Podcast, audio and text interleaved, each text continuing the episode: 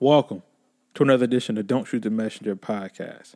On behalf of myself, Professional Sutton, Chris G, The Rock Report, and SP, we appreciate you for tuning in. Don't Shoot the Messenger is an unfiltered, unedited, opinionated sports podcast. Our goal is to enlighten and to spread knowledge about the things that are current in sports. Now, we're not going to sit up here and say that we are a news because we're not. Our views isn't to sway you politically, but definitely in the sports realm, we definitely want you to be on our side. We have fun and we love what we do. Since this is your first time, or maybe it might be your eighth time, or even 20th time, we want you to experience the listening pleasure as if it was your very first time. So if you like what you hear, please like and subscribe all over podcast platforms.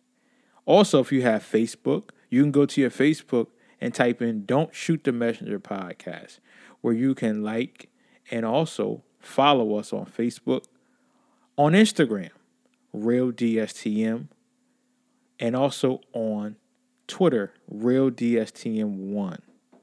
And we are bringing this unedited, unadulterated, and fun podcast everywhere podcasts are sold or told or however you want it. But again, thank you so much for subscribing and listening to the Don't Shoot the Messenger podcast. Welcome back to another edition of Don't Shoot the Messenger podcast. This is the weekend wrap up. Oh man, in the NFL, the playoffs were what I expected them to be. It was very good. Um, I'll just start off and I'll just say, listen, anytime the Cowboys lose is a day that's marked in a good remnants for me. I'm so excited that the Cowboys have lost. Not because I don't like the Cowboys. It's not the Cowboys, it's because of their fans. Their fans are the reason that they are so annoying as a franchise. And again, I like Zeke, I like Dak, um, I like Vander Esch. I even listen. I like the team, but again, when you have fans that are that annoying, it really makes it tough for you to root for the Cowboys. And yes, I'm glad that they lost. I am so happy that they lost. Keep losing. But all jokes aside, I would like to give all credit to the Rams, man. Listen, I think that the Rams heard the hype. I think that the Rams understood how everybody had them definitely as underdogs because the Cowboys, they were playing a game that many was not used to seeing from the Cowboys. They were really they were really consistent. They had a great running running game, and you know, again, you had players just really meshing together. You know, you had Beasley, um, you had Amari Cooper um, on the defensive side of the ball. The Cowboys they were just stout. But yesterday, man, I don't know what happened. Zeke, what he had, forty two yards. Again, you got to give Zeke the ball, man. You know, but also at the same time, you got to make sure that Zeke is allowed to you know, be sometimes in decoys. You know, if you going to use that play action, you really got to use that play action. You know, um, find a way to get Zeke involved in other ways. And I think that you know, again, the Cowboys tried, but the Rams they just really outcoached them and have C.J. Anderson and uh, to have Todd Gurley with hundred yards of rushing. Man, that says a lot about that line. That says a lot about you know their running game. And the Rams are really, really, really on pace to do something special. But however, they have to go through that Saints defense and also that Saints offense, man. That Saints team, I think they are well put together. I think that the Saints match very well against the Rams. Um, watching the game today, the Saints were down 14 nothing, man. Again, it, it, it really turn into the Eagles' favor. But again, if you understand how Drew Brees works, if you've been watching the Saints all year, you know that this wasn't just a little setback. And most teams cannot come back from a 14 to 0 deficit in a manner that the Saints did. But I think that the Saints understood that they have to focus, they have to relax. You know, they just had to keep their poise. And in keeping so, the Rams, they score, I'm sorry, the Saints scored 20 unanswered points, man. The Saints really came out and you know, made a stop and, you know, said, listen, we are going to win this game and we don't care what anyone says. We're going to continue to be poised. And like my man Juan said, you know, shouts out to Juan Castillo, when you've been there already, you sleep a little better. You've seen this show before. You know, you've seen the type of, you know, uh, perseverance it takes to win ball games, and that's what Drew Brees showed. Drew Brees showed, listen, yes, we're down. Everybody calm down. I'll handle this. I will take care of it. It is really okay. And that's what he did. He really showed that it was really okay. So I think that was it was it was a really exciting game.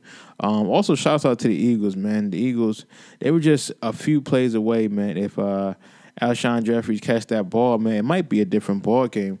But again, you had the Saints who were just dominant in the second half. They just played their game and they just knew, you know, where they can, you know, uh, win and and they just executed very well when it when it needed to uh, matter.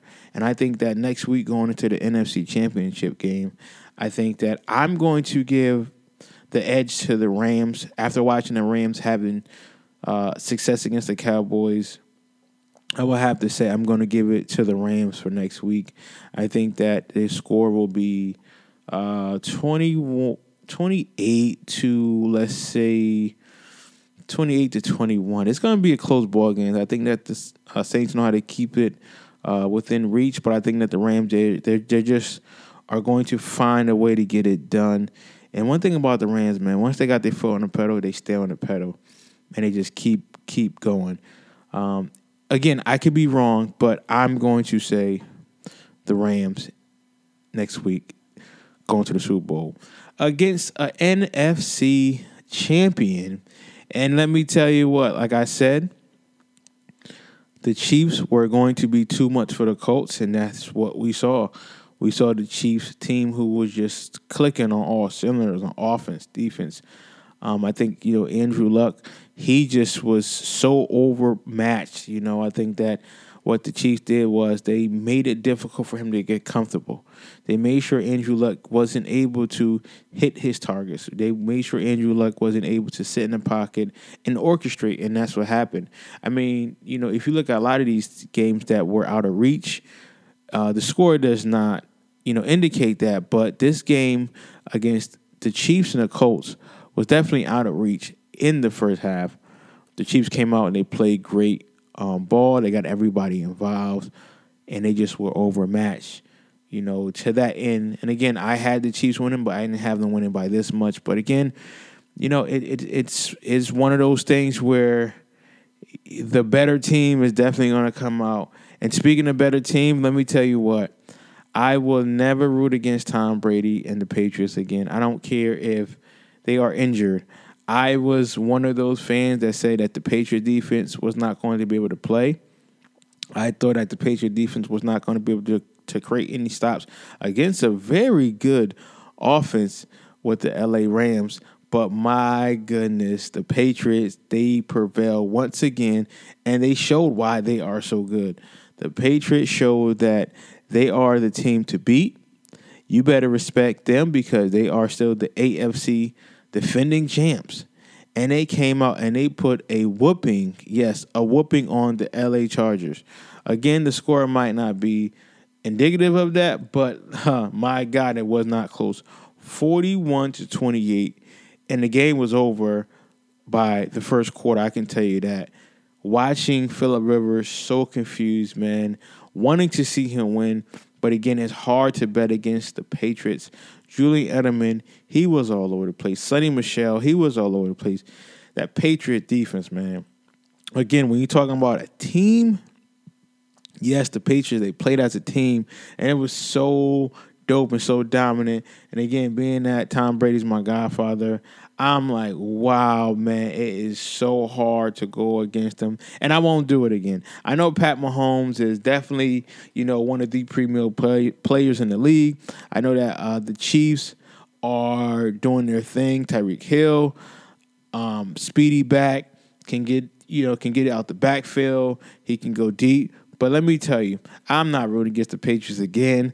It's going to be a lot to convince me that the Patriots are not going to win next week. They already beat the uh, Chiefs this year. Again, it, it, was a it was a very close game, but winners know how to win. And the Patriots, even if you might not like them, they know how to win, and they found a way to win. So next week, my prediction on this game for next week, it's going to be a barn burner, thirty-eight to thirty-five. The Patriots pull it out they make another stop in the Super Bowl against the LA Rams. Yes, I said it here. The LA Rams against the New England Patriots for the Super Bowl. I'll say it again because I'm tongue tied and twisted. The New England Patriots versus the Los Angeles Rams in the Super Bowl. And I'm going to go as far as to say you have to wait for next episode to hear my prediction on that game. On that note, thanks again for tuning in to another edition of Don't Shoot the Messenger podcast on behalf of my boy D Ruck, the Rucker Report, Chris G. I'm your boy Professional Sutton, and I'm out.